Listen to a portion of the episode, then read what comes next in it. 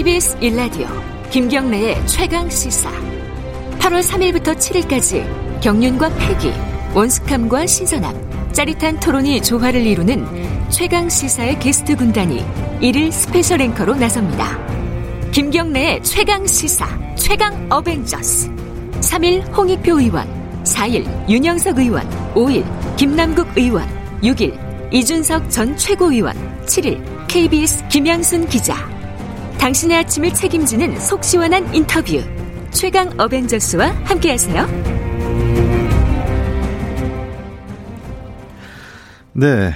여름 특집 최강 어벤져스 김경래 최강 시사입니다. 오늘은 저 홍익표의 진행으로 듣고 계십니다.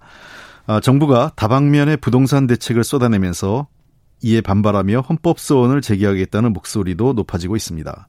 이런 상황에 정부는 이후에도 강력한 추가 대책을 예고하고 있는데요.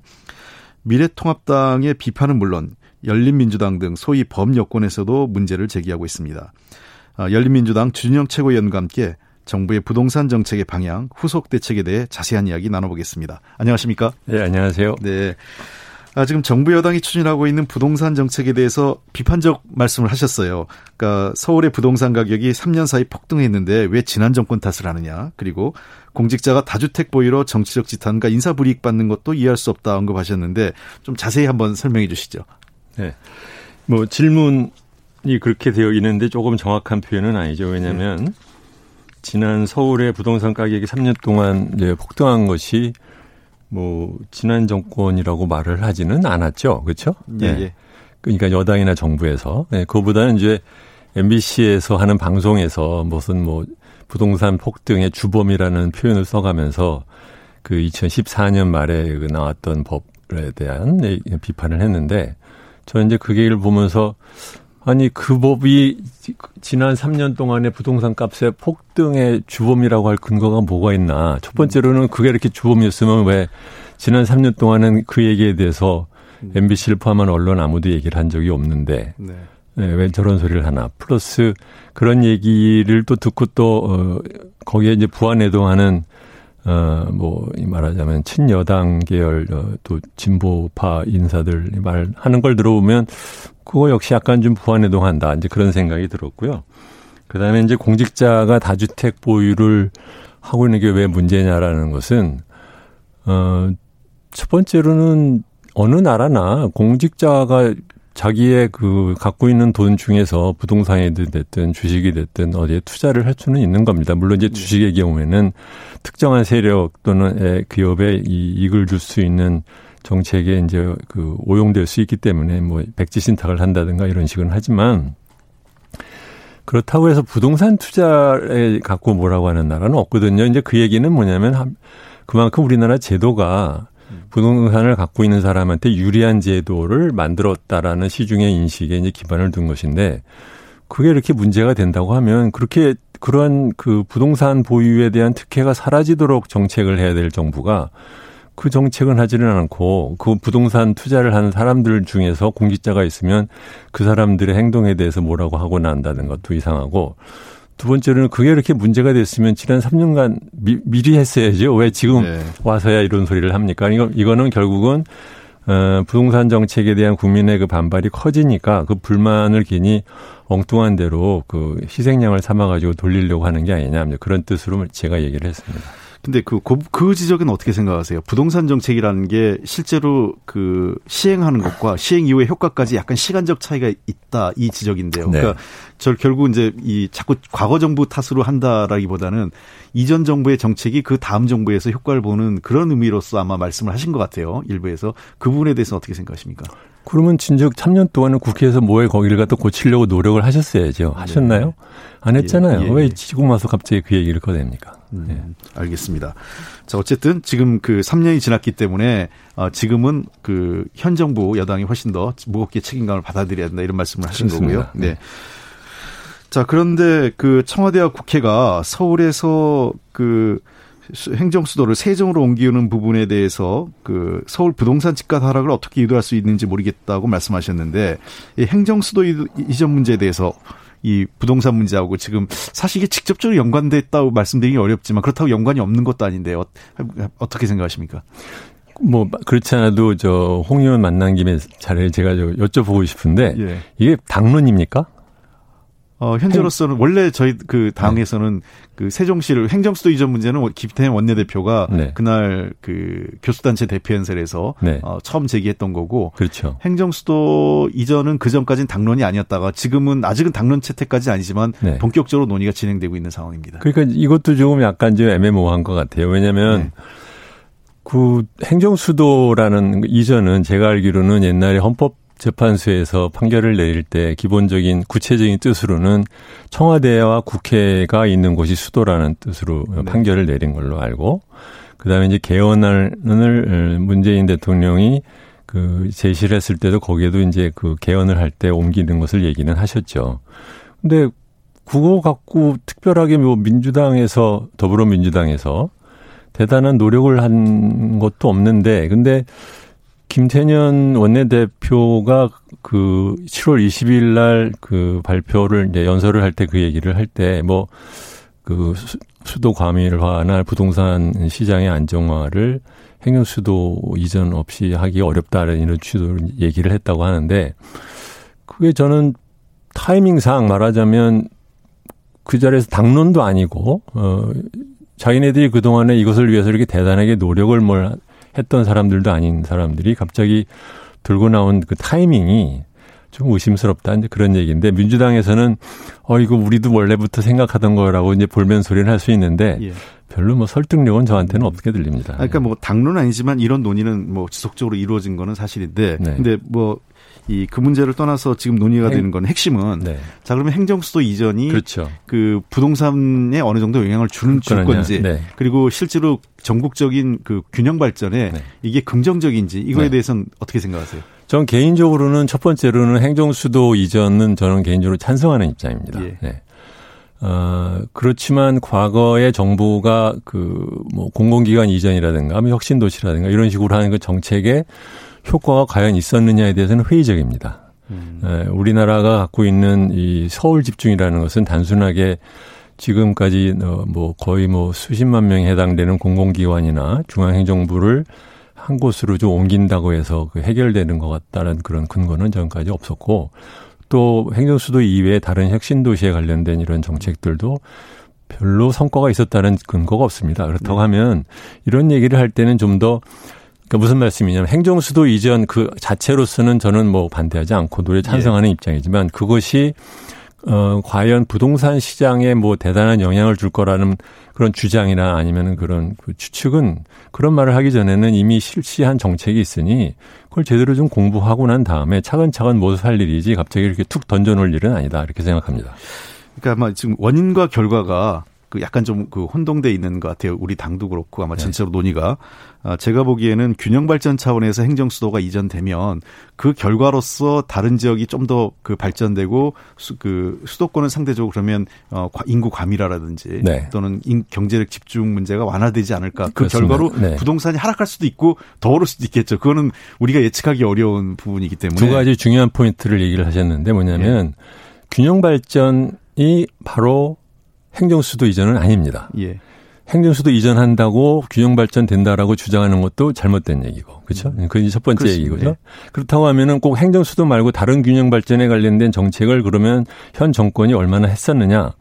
별로 보인 게 없다는 얘기죠. 그러니까 갑자기 행정수도 하면서 뭐 균형 발전 얘기를 하는 것이 정치적인 레토릭에 불과한 거 아니냐라는 의심을 할 만하고 두 번째로는 지금 에 설사 예를 들어서 말씀하지, 그러니까 그 공공기관의 중앙정부가 어, 현재 세종시로 옮긴 것에 따라서 부동산 값이 무슨 안정화된다는 근거도 전혀 없고 거기다가 국회와 청와대는 관련된 인, 그 사람의 숫자도 훨씬 적습니다. 그렇기 네. 때문에 아, 둘로 좀 나눠 얘기하자는 거죠. 예. 자, 균형 발전하고 싶은 거 하십시오. 누가 말리는 거 아닙니다. 그렇지만 부동산 시장에 관련된 이거 하면 효과가 있을지도 모른다는 것은 근거 없는 얘기다. 음. 그런 얘기. 그러니까 지금 말씀을 정리해 보면 균형 발전도 좋고 행정 수도 이전도 찬성하는데 다만 이 문제를 부동산 시장 문제하고 연계해서 어, 논의를 진행하는 것은 그걸 바람직하지 않다. 그렇습니다. 이후의 결과는 부동산이 하락할 수도 있고 오를 수도 있고 어떻게 될지 이거는 어, 이후의 문제라는 그, 그런 네, 말씀. 부동산 문제는 부동산 문제대로 해결해 달라 네, 그 얘기입니다. 자, 근데 어쨌든 정부 여당에서 제가 소속돼 있지만 이 문제를 좀 강력하게 추진하고 있는데요.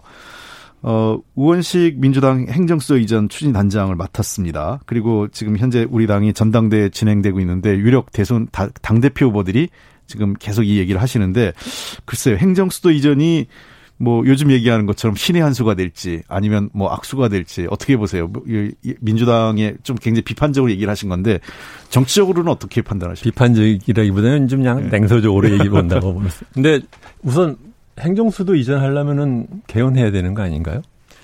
근데 그 문제는 좀 복잡한 게 있더라고요. 제가 저 여기서도 했는데 음.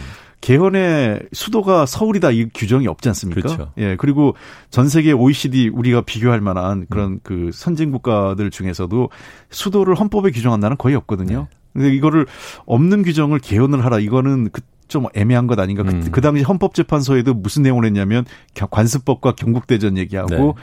어, 여론을 얘기했던 것 같아요. 그렇죠. 예. 그래서 아마 관습법의 주 핵심이 여론이라고 했기 때문에 음. 여론이 바뀌면 바뀔 수 있는 것 아닌가. 그리고 헌법재판소의 판단은 그 과거 낙태, 낙태라든지 또는 뭐그 이저 간통죄 등에 대해서도 판단이 바뀌지 않습니까? 그런 부분에 대해서는 어떻게 생각하십니까?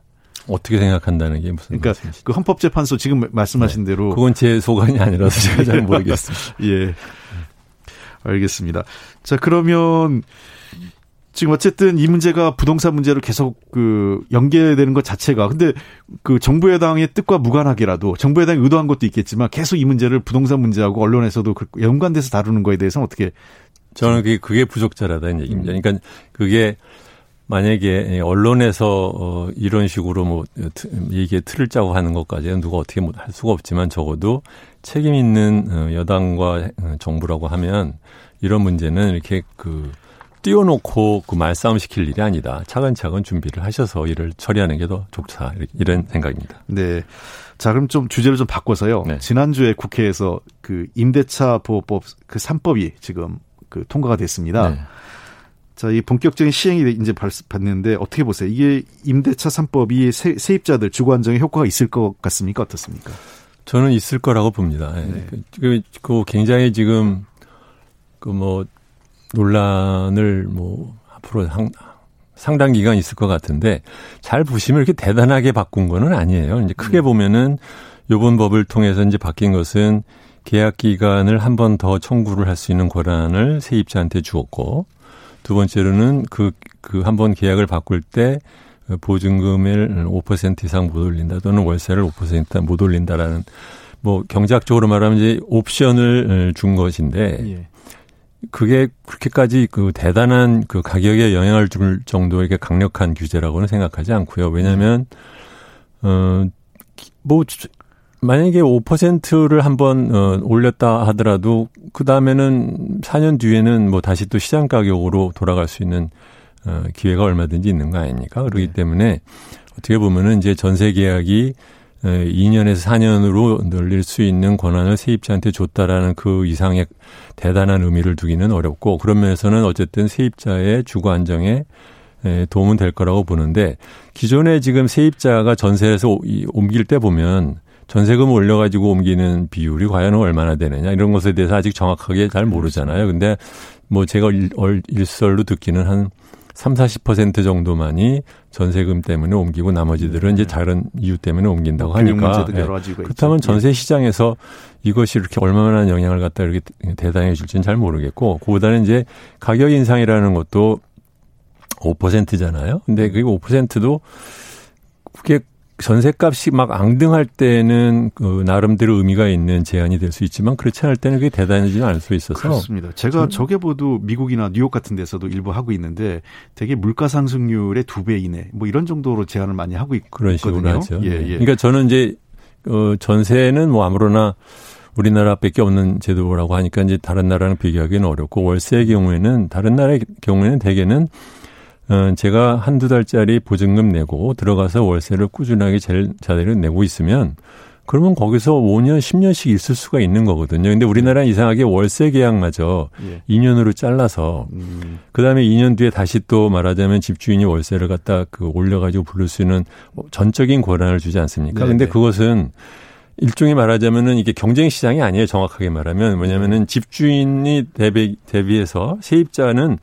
그곳에 주거 안정성이나 뭐 애들 학교라든가 여러 가지가 있기 때문에 그 계약을 이, 그 연장하고 싶어하는 인센티브가 집주인보다 훨씬 세거든요. 그러니까 훨씬 약자거든요. 예. 그런 면에서는 세입자 보호를 위한 권리 강화는 잘한 거라고 생각합니다. 예, 시간이 많지 않아서 그런데 어쨌든 그 지금 부, 그 부작용에 대한 우려가 많이 있지 않습니까? 뭐 야, 당이나 일부 언론에서 지금 문제 제기하고 있는데 네. 전세 그 재산권을 침해한다. 또 아까 말씀드린 것처럼 4년마다 계약 체결할 때 전세값이 급등하고 월세 다 전세가 없어질 거다 이런 얘기가 있는데 이러한 문제점에 대한 뭐그 주, 어떻게 보시는지 그리고 이후에 정부 여당이 좀 보완책을 어떻게 마련해야 되는지 좀 말씀해 주시면 좋겠습니다.